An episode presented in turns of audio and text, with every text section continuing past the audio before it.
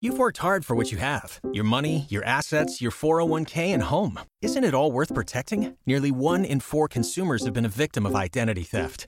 Lifelock Ultimate Plus helps protect your finances with up to $3 million in reimbursement. LifeLock alerts you to identity threats you might miss, and if your identity is stolen, your dedicated U.S.-based restoration specialist will work to fix it. Let LifeLock help protect what you've worked so hard for. Save 25% off your first year on LifeLock Ultimate Plus at lifeLock.com/slash-aware. Terms apply. Eh, there's always imagery attached to this stuff, and I'd I'd rather it be interesting than not.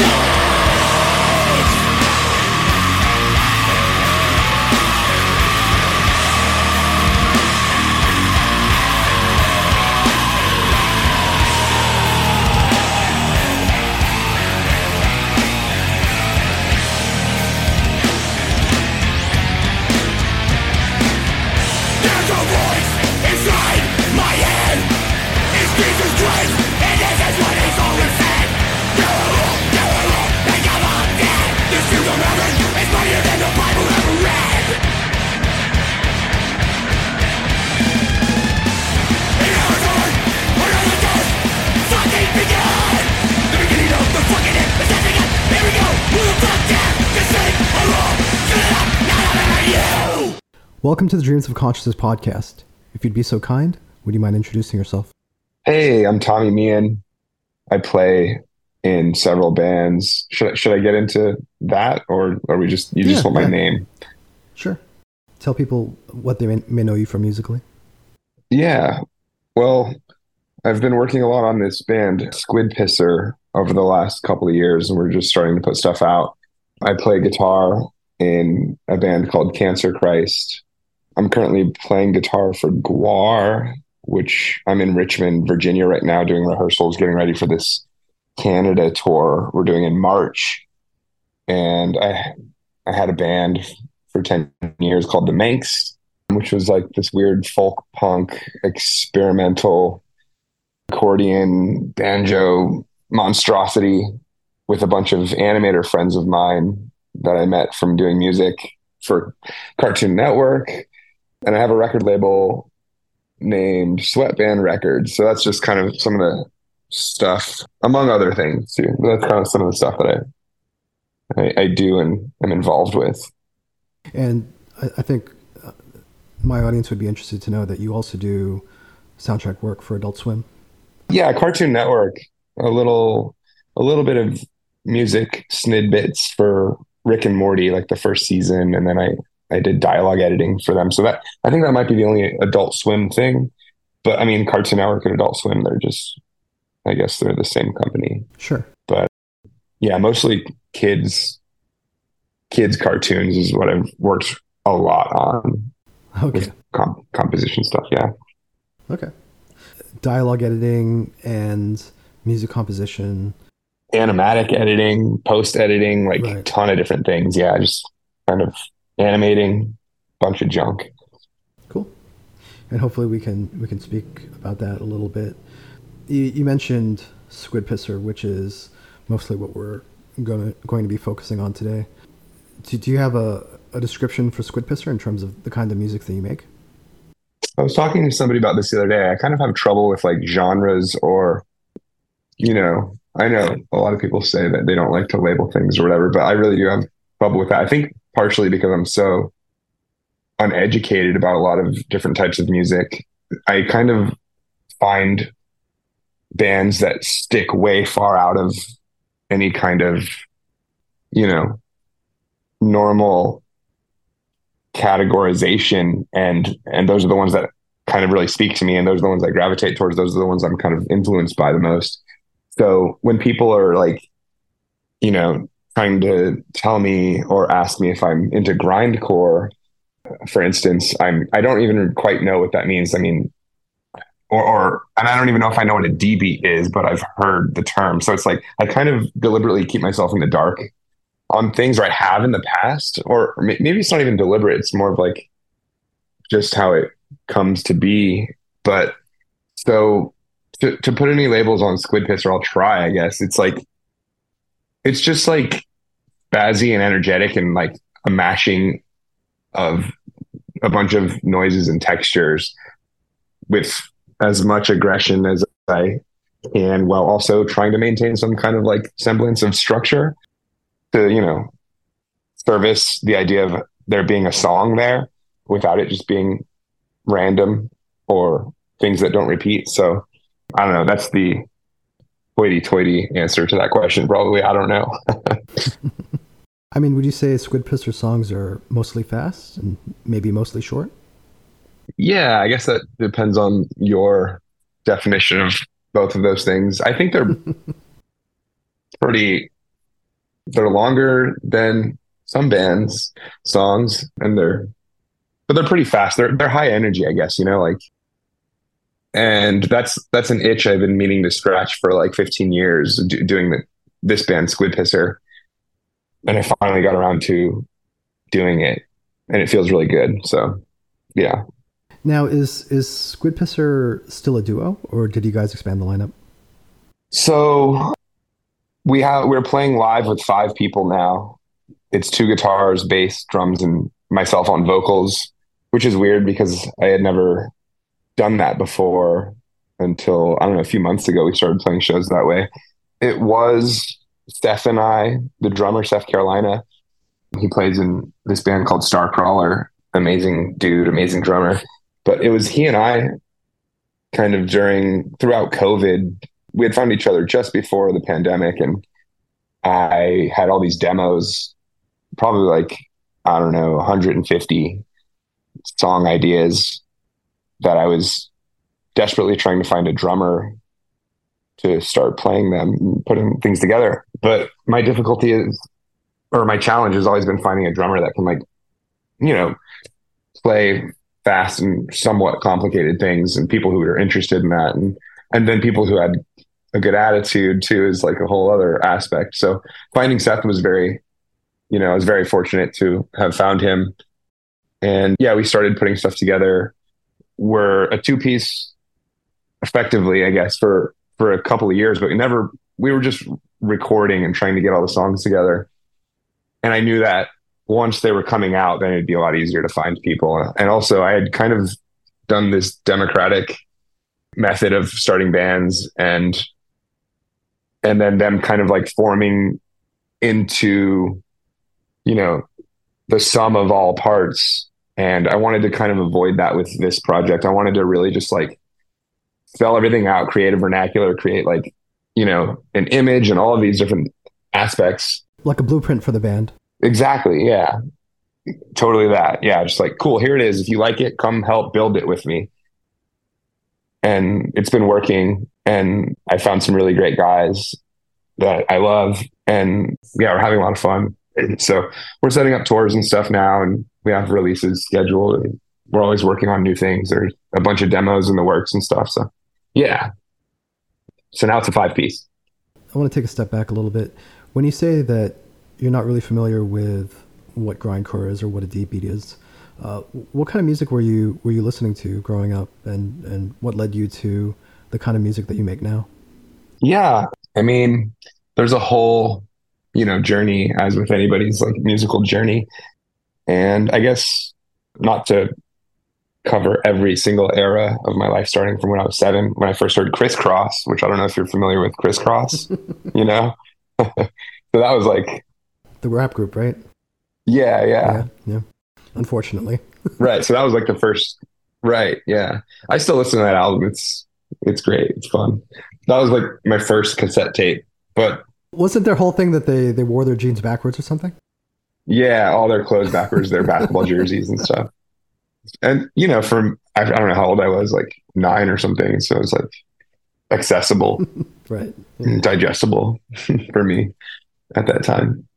And yeah, so that's kind of like was the first music I had heard. We didn't grow up with music in my house. It was baseball on the radio from my dad, and then I don't know why nobody really was into music.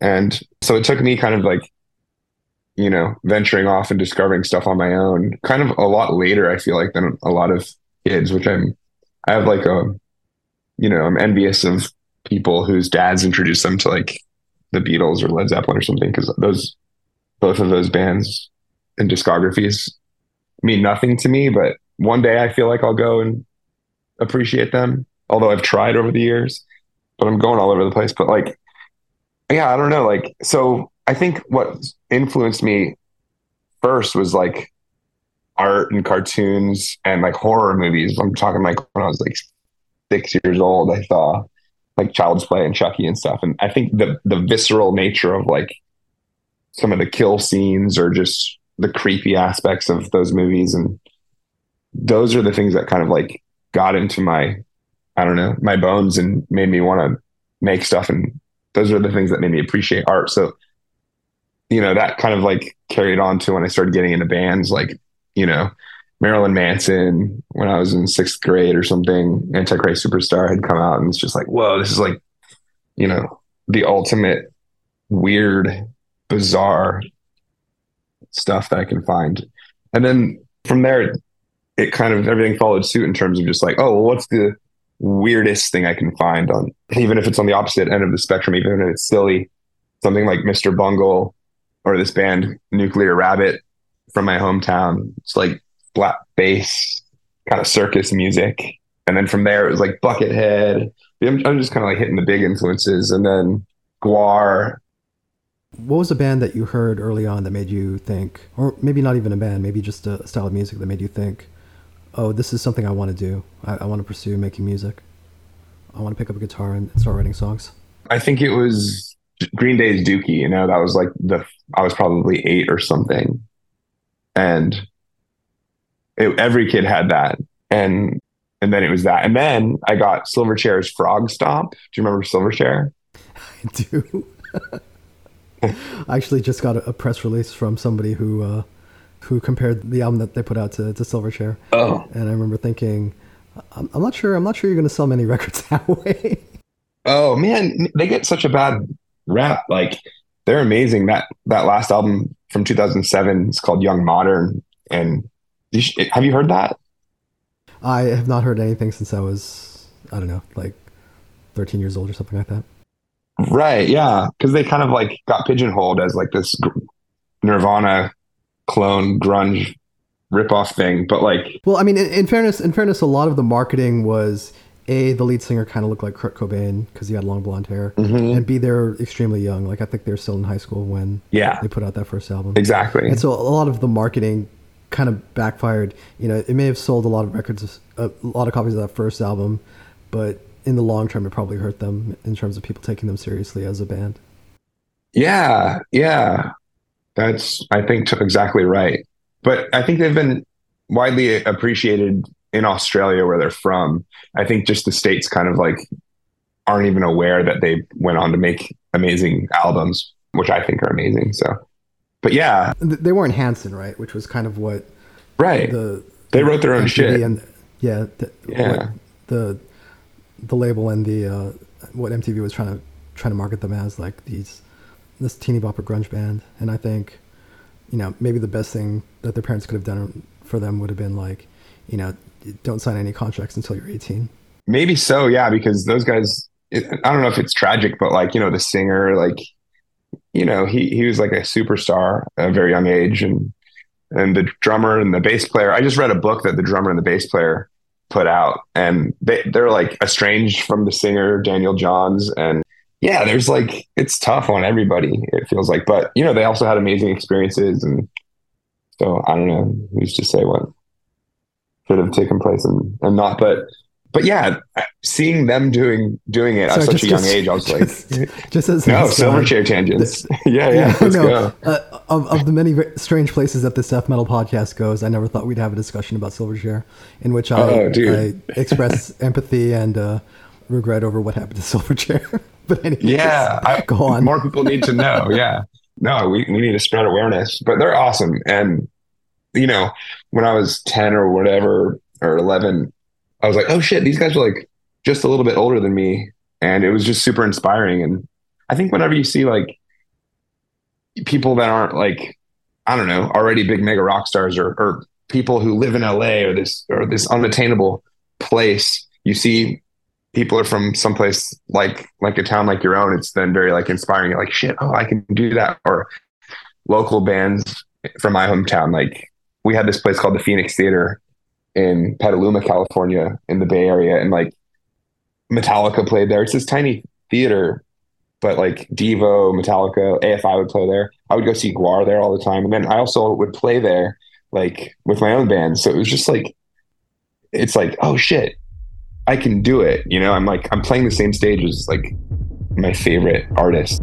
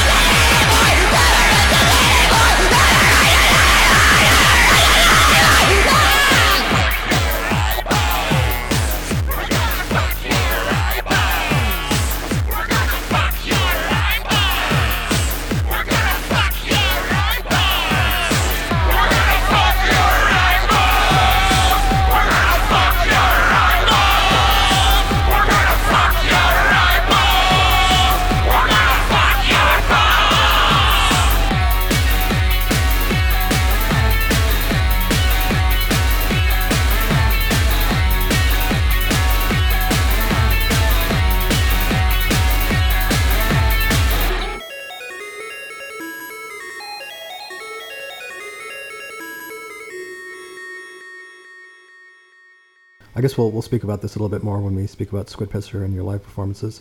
But it is interesting to me that early on, the visual element of horror movies and you know bands like Marilyn Manson and GWAR made a big impression on you. And there's a, a strong visual element in a lot of the music you make now as well.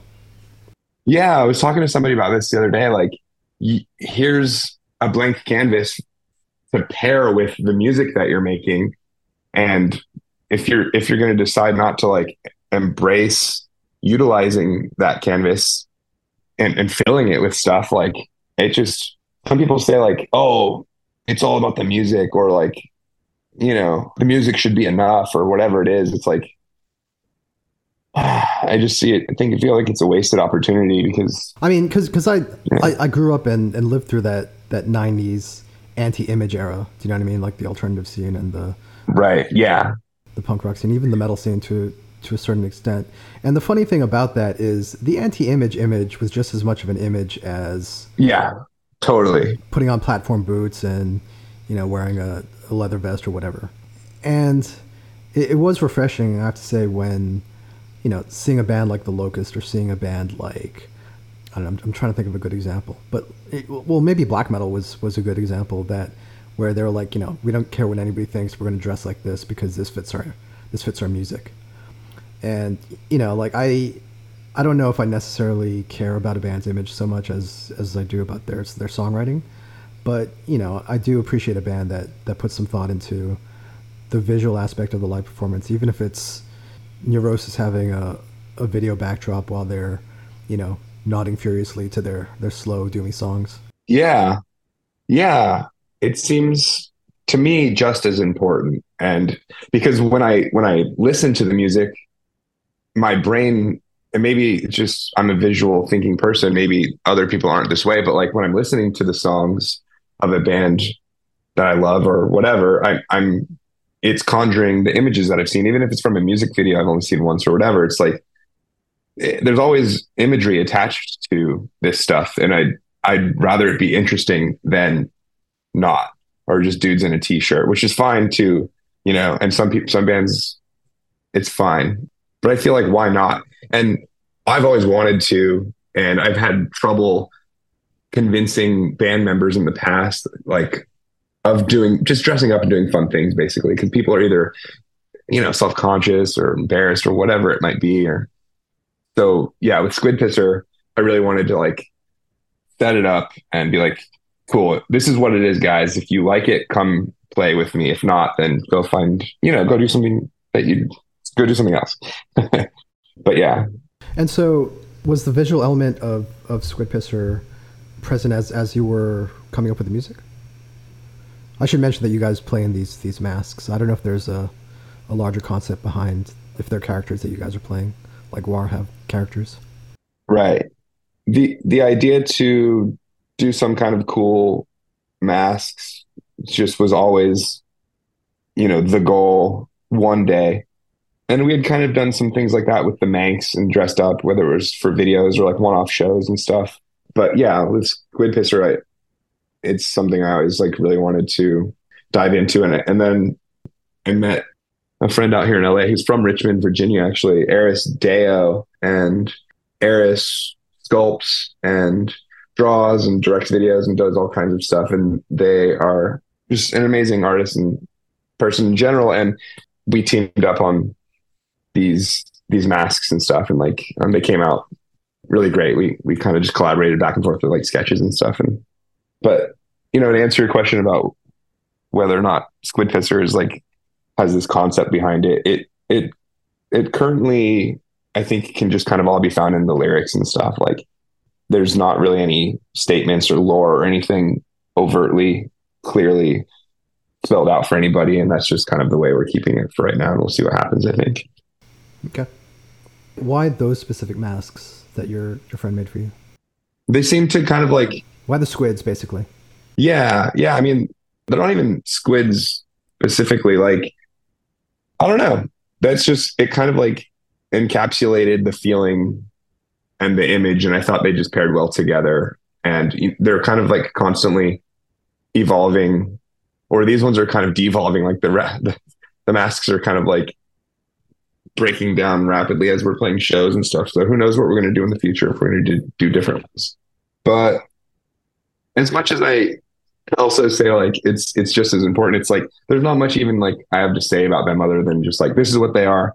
It's it helps us present bring you to a different place vibe wise when you're when you're watching us play than if we didn't have them on.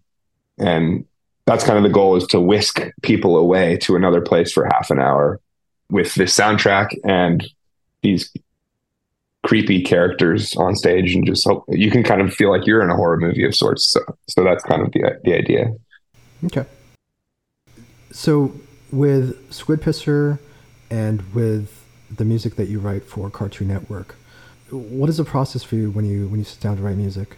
Yeah, I have a lot of different kind of ways to get going with little seeds of pieces. And it really just depends on what's being asked of me or what I'm asking of myself. And so like for something like an episode of a cartoon or something where there's you know I'll sit with the show creator and we'll do what's called a spotting session and we'll find the places in the episode.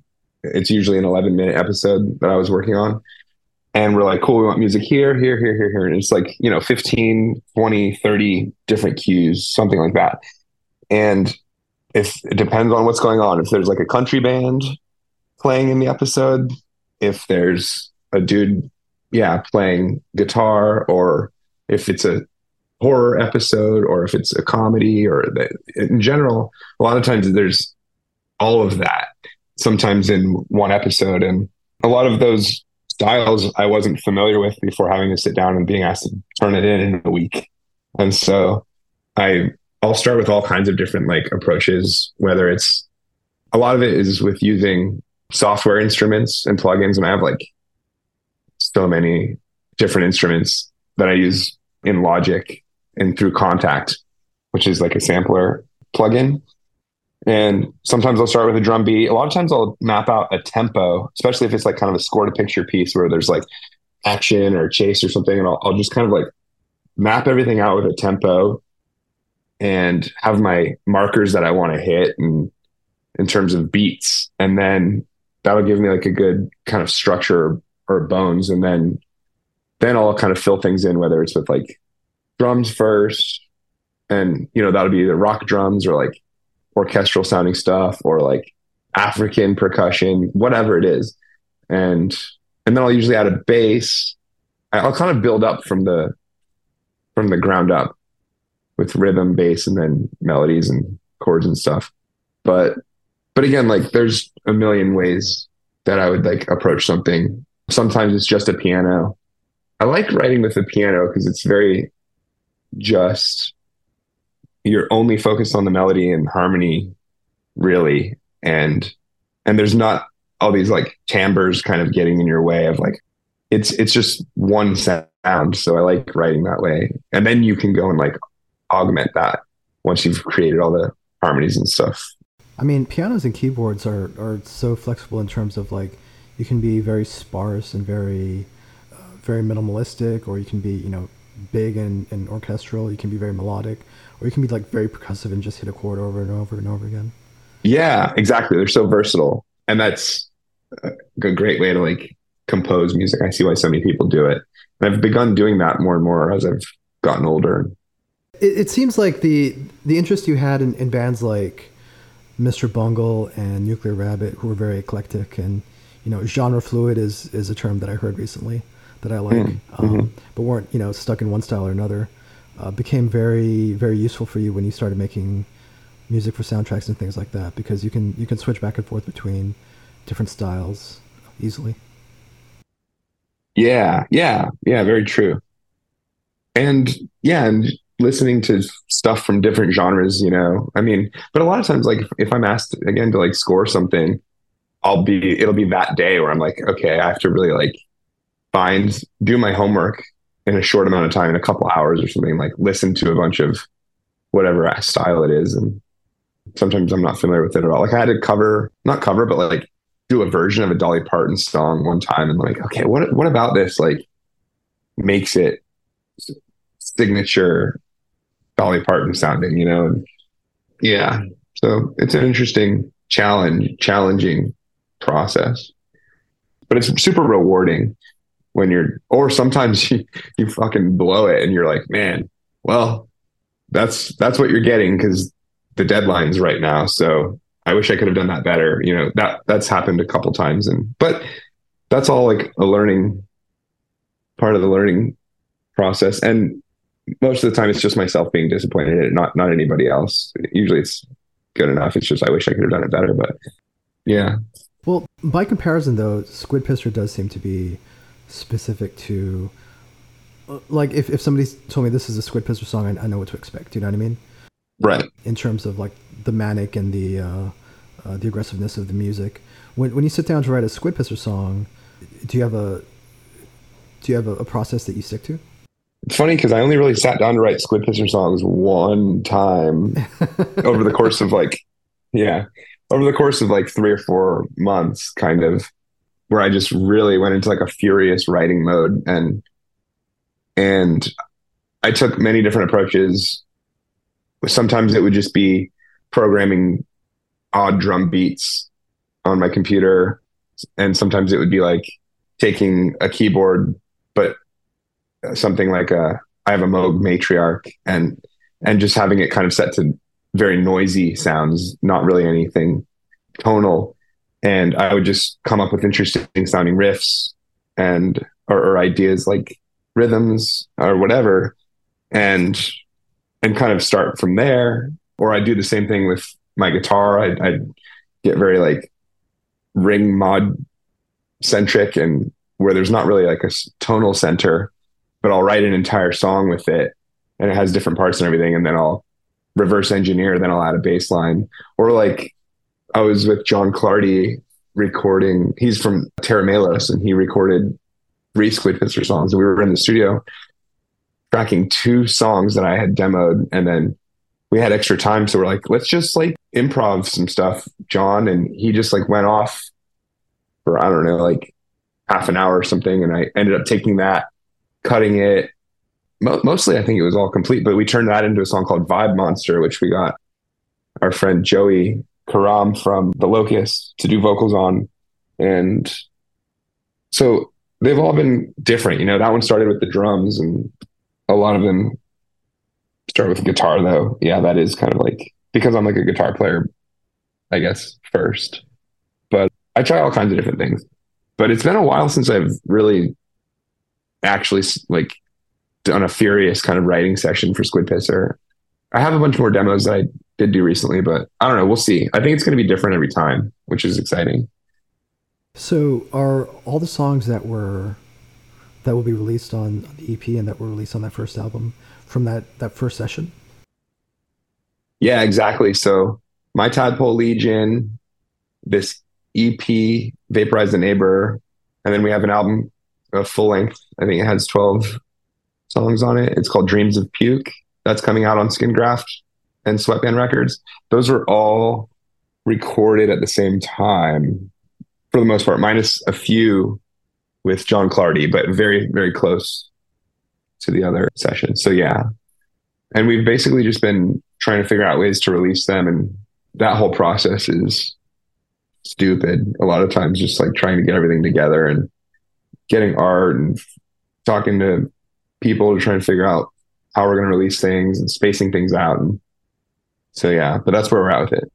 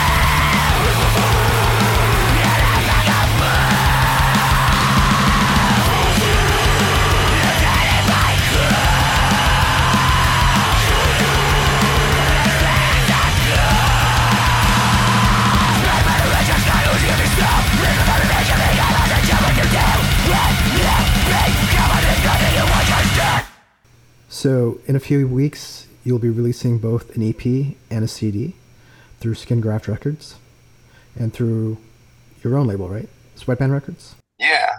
Yeah. And so the EP is called Vaporize a Neighbor, and the CD is called Vaporize a Tadpole, which will compile both the EP and your first album, My Tadpole Legion, as well as some unreleased tracks that you, you recorded. Let's start with the EP. And along with the EP, there's going to be a comic book. Can you tell me a little bit about that comic? Yeah. The comic was Mark's idea. Mark runs and operates Skingraft. And I just, yeah, he mentioned like when, when Skingraft has historically kind of done a lot of comics with their seven inch releases. And so he had pitched maybe having Squid Pisser, Pisser do that. And I like through animation and things just happen to know a bunch of comic book artists and I'm friends with a lot of people who do art. So it it made a lot of sense to put that together and it was really e- an easy process and usually commissioning art from people not you usually necessarily but oftentimes it can be frustrating or, or like pulling teeth to some degree in terms of people you know not hitting deadlines or just kind of keeping hanging for a long time. At least in my experience it had been in the past but this was like i forget how many artists like 10 or something and everyone just kind of like hit the deadline. So that that was what i was most concerned with but everyone did it and um, we got some really cool people and i'm really excited to see them i think mark's going to be shipping those out to me. I should be getting well i'm not going to be in town when they arrive but they should be showing up to my place in los angeles I feel like in the next couple weeks. So we we spoke about the the blueprint for Squid Pisser and the concept that you have for the squids. Does this comic flesh that concept out? Like, is this a story about the squid pissers? It's more like vignettes. There's not much of a like story arc and extended idea or anything. It's more of just kind of like these are the scenarios that the squid boys find themselves in and I think it's mostly all the little stories are centered on Seth and I for the most part. I think just to because that's it was just Seth and I making this music, and so we're kind of focusing on just the two of us for the first few releases. But yeah, no, there's not. You all just have to check it out, I suppose. but okay, it was really fun to do, and yeah. Did you come up with the stories or, or the scripts for the comics for the for the vignettes before you sent them out to the artists? A few of them I had just to kind of like set some parameters for some people so people didn't necessarily have to feel like because I know how it is. I feel like being asked to do something and then if if if your sandbox is like too big, sometimes you want parameters. You just want like, okay, this is what it is. Got it. And so I I gave some story ideas to some people and some people took those and just kind of illustrated my ideas and and then some people just went off and did their own things. And funnily enough, though, a lot of the people who did their own thing with it, it's very on brand. People kind of, I feel like, get what it is somehow intuitively. I mean, you, you mentioned knowing a lot of artists from your, your work with Cartoon Network. Were these artists that you've worked with before? Yeah, a lot of them. Myke Chilian did like a four panel or four pages in there. He and I worked on this show called Uncle Grandpa together. We worked on Rick and Morty together. He he sold a show to Cartoon Network called Tig n' Seek that I worked on. And we've done a bunch of stuff. He and I made a GWAR cartoon together like 13 years ago or something like that. And so I was so stoked when he said he had time to do one. And yeah, Johnny Ryan, I don't know if you're familiar. He and I worked together on Looney Tunes, Looney Tunes cartoons at Warner Brothers. And he's like a prolific madman. And it was, it's just always cool, you know, seeing what he does with things. And we had worked together before on something, a few things. And yeah, yeah, it was, it was really fun and easy. And I'm super stoked on how it's turned out and I hope people buy them all and appreciate them. you know? Is is the comic limited? They're 500. Okay. Yeah, it's 500 and five of the five of them got damaged in shipping, so it's four ninety five. It's something something like that is what I had heard. But yeah, I'm not sure if we're going to do another run of the comics. We'll see. Do you have your own home recording setup? Do you record everything yourself? So I have like a very small studio. It's like I don't know the size of like three closets, three kind of like three like coat closets or something. But but I have enough for like a desk and an amp and like some rack gear and stuff. It's and a TV that it just keeps me company. Yeah, I can't do drums in there, but I've done drums. I'll do drums at other studios, and then bring those into my home studio, and then do all the guitar, bass, and vocals, keys, and every everything else. I'll track in my place in Los Angeles. And I'm starting to tinker around with the idea of bringing other bands in as well. And I'm talking to my friend Shimon Cassette. He has uh, several projects. And so we're talking about maybe getting together doing something. So that would be the first band or, or other musician really that I've had in there aside from the projects that I've done. But yeah, it'd be fun. Is there a studio that you like to go to to record the drums? Yeah, there's a there's this place downtown in downtown Los Angeles called Seahorse Sound. My buddy Cameron Acosta engineers me whenever I'm there. I think I've always worked with him. So we got drums for Cancer Christ. This Cancer Christ every I think every almost every Cancer Christ release we've done there. Squid Pisser, and there's another place called the Bunker in Atwater Village, and this really great guy, Jason Schimmel, works out of there. And, and that's where we did some drum sessions with John Clardy. And those came out really good. I think he ran those through Tape Machine and they ended up sounding really awesome. Yeah. And then, oh, and then Toshi Kasai, another pal, producer, engineer. He, he works with the Melvins a lot and a bunch of my friends, Quee, Cali Kazoo, the Manx has recorded albums up there in Sun Valley with him, and he has a really cool studio, Sound of Sirens Studios, and yeah, he's he's great. So those are kind of like the main ones that I'll go to, aside from recording at home. Did you handle the mixing and mastering yourself? For some of the Cancer Christ stuff, I had mixed and mastered myself. I like to get somebody else's ears on things after I've been sitting with it for so long. So like our buddy Rolly had mixed our Cancer Christ record that came out earlier this year, God is Violence. And that came out really great. And we we went to West West Side. Is is this Rolly from the band Teeth? Is he in Teeth? I know he's playing with Graf Orlock. I feel like he's probably in Teeth, yeah. Okay, cool. Yeah. He and I still haven't met in person. We keep talking about getting together.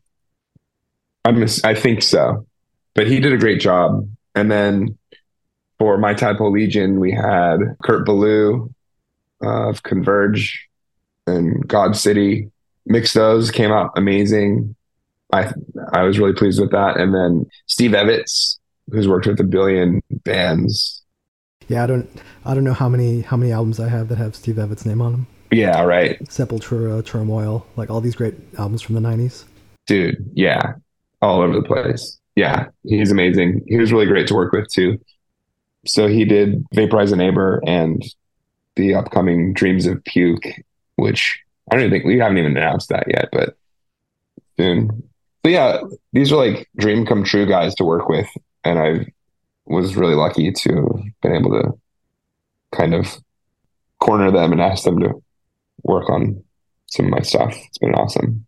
So we actually didn't talk about some of the, the collaborators that you've had over the years who who were on My Tadpole Legion, the first album. Do, do you want to say who some of your, your guests were? Who contributed vocals and other things? Oh, yeah. So I guess I can go in order. Let me look. Yeah, Meghan O'Neil. So when Seth and I first started playing together, we had kind of talked about our pie in the sky vocalists that we would want to get to be in the band or people would like the vocals to sound like, you know. And Megan from Punch was one of the first ones that we had talked about. And it, and then it just so happened that our, our really good friend Mike Manischewitz, who we work with on music videos and mostly music videos. I mean, he and I are close friends. We go surfing and stuff. and known each other for a long time. But he he he went to prom, I think it was, with Megan, and so we were like, "What the fuck? That's insane." Do you think you could ask her if she'd be down to throw vocals on this? So she came over to my studio one day, and I had like vegan donuts or something for her, and yeah, we spent a whole day just tracking and we've become closer every time we're in the same city. We end up seeing each other now, and she's great. She's playing in King Woman, another cool band, and so that was a cool one. And then Arrow from Starcrawler, Seth, you know, is in Starcrawler as well. So that was another perfect kind of pairing, I think, with this Crucifix cover that we had done, Marching for Trash. So her voice really lended itself well to that. It's just super snotty and sassy and just slimy kind of. It was that was a fun one. Yeah, that was great. Nikki from Necrogoblikon. Yeah, Nikki, I, I've been friends with Necrogoblikon for a long time. The Manx, my old band, used to play with them. Alex, their guitar player, is now our manager for Squid Pisser, and and so yeah, Nikki was always kind of like peripherally you know, we would see each other at shows and things like that. And teaming up with him was insane. He's a madman and a genius, I feel like.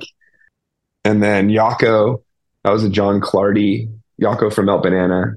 John had toured with Melt Banana with Tera Melos. And then I was like set to tour with Melt Banana with my band Def Club at the time. And so like there's just I think kind of lined up perfectly with that we have Zane Drayton of Wacko and New God. He's prolific and fucking just like gut wrenchingly honest and brutal with his lyrics and his deliveries. And that one was really fun too. He came over and we spent a whole day doing that. And then Joey from The Locust. How did that even I don't even know. How do we? Oh, I was playing in a band with Justin from the Locust. Maybe that was that. And he's amazing. Totally, deli- his deliveries like weren't really what I expected, but in an amazing way. And so that was came out really great. And then Saint Anthony from my other band, Cancer Christ, and he had never been in a band before, and he was just like, he's this fucking crazy ball of energy. And I'm actually yeah, so I'm in Richmond right now, like getting ready to go on tour with the GWAR guys. And Cancer Christ was just on tour with GWAR in October, and we were just talking about and laughing about all the times that Anthony almost got us kicked off of that tour because he's just insane. I don't know. If, uh, there's yeah, he brought a flamethrower and like all this shit. It's just there's too many crazy stories, but um, yeah, he's fucking insane, and and so we we did this cover of this band called Anti-Chris and the Raped. And it was called Fuck Your Sister, but we changed it to Fuck Your Preacher. And so that one that working with Anthony is just really easy. So that was great. And then and then we had a remix by DJ Embryonic Petite Sack. And he and I have known each other for over 25 years or something like that. My old band, the Broccoli Tacos, used to play shows with with him. He's like this fucking weird anonymous noise artist guy and he gets really into theatrics and there's like people planted in the audience that will then kind of become involved in the show. And and people are like eating cyanide capsules and uh, foaming at the mouth and then everyone dies. And it's it's hard to describe it as something to behold. And so he just like is a kind of a noise a sound deconstructionist and he really fucked up one of our songs and it sounds great. And I love the kind of polarizing response that people have to that track being on there. Some people, you know, get its statement of it being kind of like anti music, and some people just think it's static. yeah, that that's kind of the rundown of of the collaborators on that album.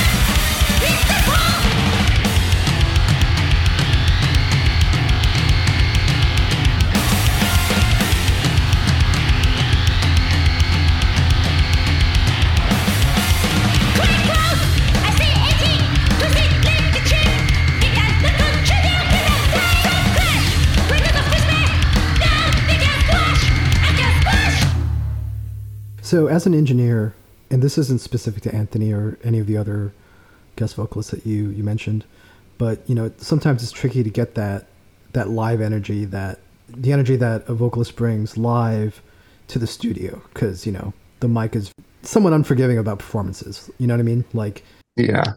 As an engineer, do you have a a method or, or philosophy in terms of capturing vocal performances? Yeah, I feel like everyone leaves my studio with a headache after they've been doing vocals because it's just like uh, maybe that's just maybe we're all cut from the same cloth. I think everyone that I everyone that I'm working with right now like knows the intensity that I'm going after and and and I'm attracted to them initially because they bring that intensity in their own projects, I think. So like I think we all kind of get it and you know, people put their body into things for me to try and rile people up if they're not giving enough. Like I'll use my arms a lot, like, and I'll just kind of like really kind of conduct in that in that way. And you know, you're doing invisible oranges at people. You're fucking making faces, anything you can. And I forget who I was talking to. I was, I was speaking to somebody recently who said that uh, the engineer was like hitting them with a stick or something to like get oh shit get a better performance out of them. That's great. That sounds familiar. Yeah, I've heard people like throwing bottles at people and stuff like that. Maybe like Ross Robinson or something with Slipknot, some crazy stories or something. Yeah, I love that stuff, man. Yeah, because like being in the studio, it's such a fucking ritual. You're capturing, or it's like ritualistic. You're capturing this thing. The whole thing is to capture this magic. And like, if it's not a memorable experience, like, what are you actually doing? It's like when you want to listen back on on something you recorded, it's like there should be something there of note, you know. Yeah. Well, well, some vocalists freeze up. Oh yeah. I mean, you know, they're they're fine. They're fine in front of an audience, and they're fine in, in the rehearsal space. But then once they're isolated and it's just them, you know, with the cans on in front of the mic, like you don't you don't really get the same the same thing out of them. Yeah, you're right. I've, I've played in bands with some people that really do freeze up when the red light's on. And it's so interesting like where if it's not on they'll play it perfectly. And then you're okay we're doing a take.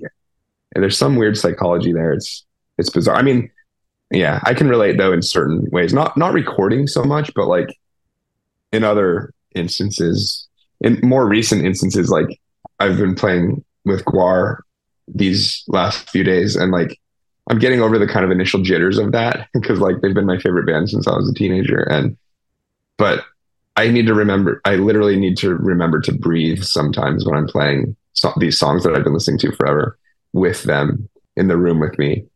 So I I can understand where you know that comes from at least with people. So the four song EP Vaporize a Neighbor and the compilation CD Vaporize a Tadpole will both be out through Skin Graft Records and Sweatband Records on March 8th. Tommy, can you tell people how to order the album and the EP? What's the best way to get them?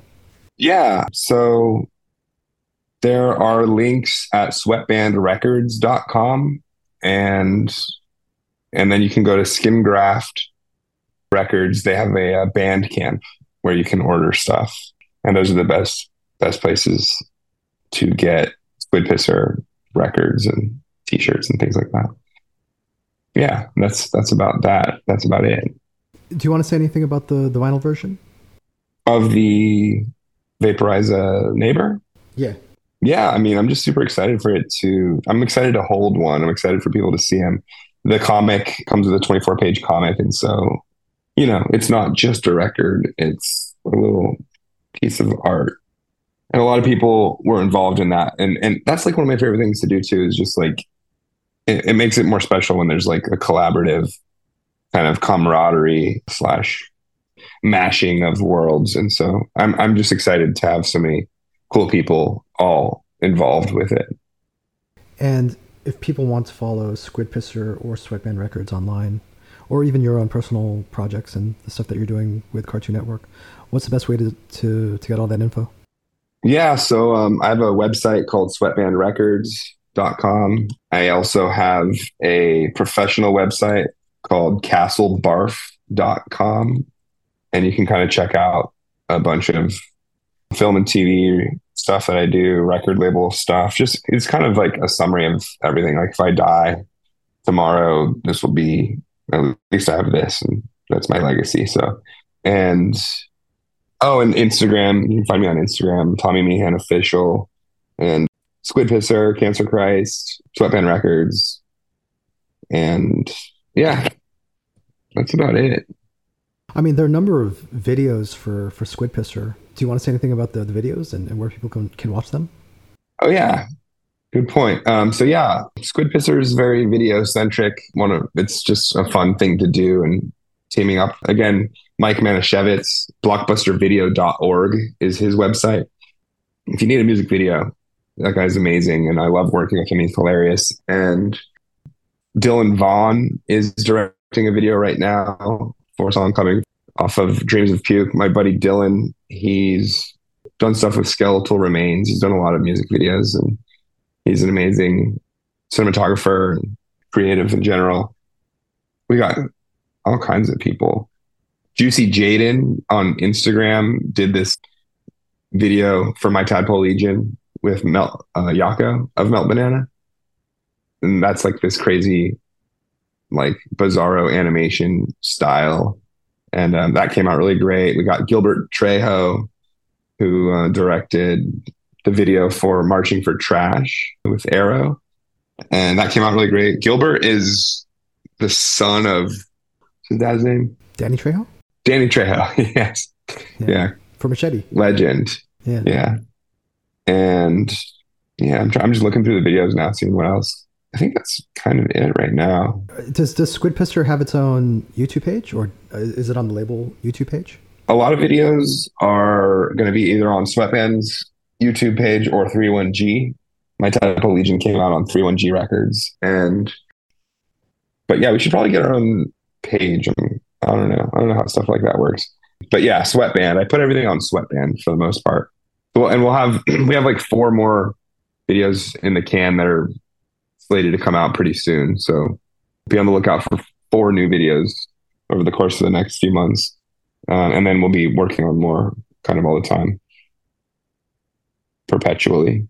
And as you mentioned, you're you're getting ready to tour with GWAR. Uh, this episode will be coming out relatively soon. So do you want to tell people wh- where they can catch you uh, with GWAR, or maybe when some of your other projects may be going on tour? Yeah, GWAR, We're doing a um, uh, Canada, and I guess we're skipping back and forth between Canada and the U.S. from the East Coast to the West Coast all throughout March, and I don't even know. It's tough to. There, there's a lot of places I don't know of because they're in Canada, and so I guess I'll get to know them. But I'm not quite sure where. You just have to look at the tour dates. But come come check me out. I'll be playing a new character, playing lead guitar for my favorite band, and and then uh, Squid Pisser. This hasn't been announced yet. I don't know if I'm supposed to say anything, but I think we're going to be doing some dates with Necrogoblikon maybe in May, and we have three dates with Melt Banana in June or July or something. I, I think June, and then we have some uh, Europe dates uh, in August. 15th and 17th we're in like the Netherlands and London and perhaps setting up some more things around that. And Cancer Christ is playing March 2nd at First Street Billiards in Los Angeles. And I think March 23rd at Poor Kids Mansion with a band called Cunts. And um, those shows are going to be really great. I'm not going to be there for them, but if you're in LA, you should go to those. They're going to be insane. And I think that's everything I can think of right now, but just go check stuff out and, and come out to a show. Very cool. You've been very generous with your time, but is there anything else you want to say? No, you've been generous, and thanks so much for having me blab on this whole time. And it's been fun getting to chat about all this stuff. I really appreciate it. Likewise. Thanks, Tommy.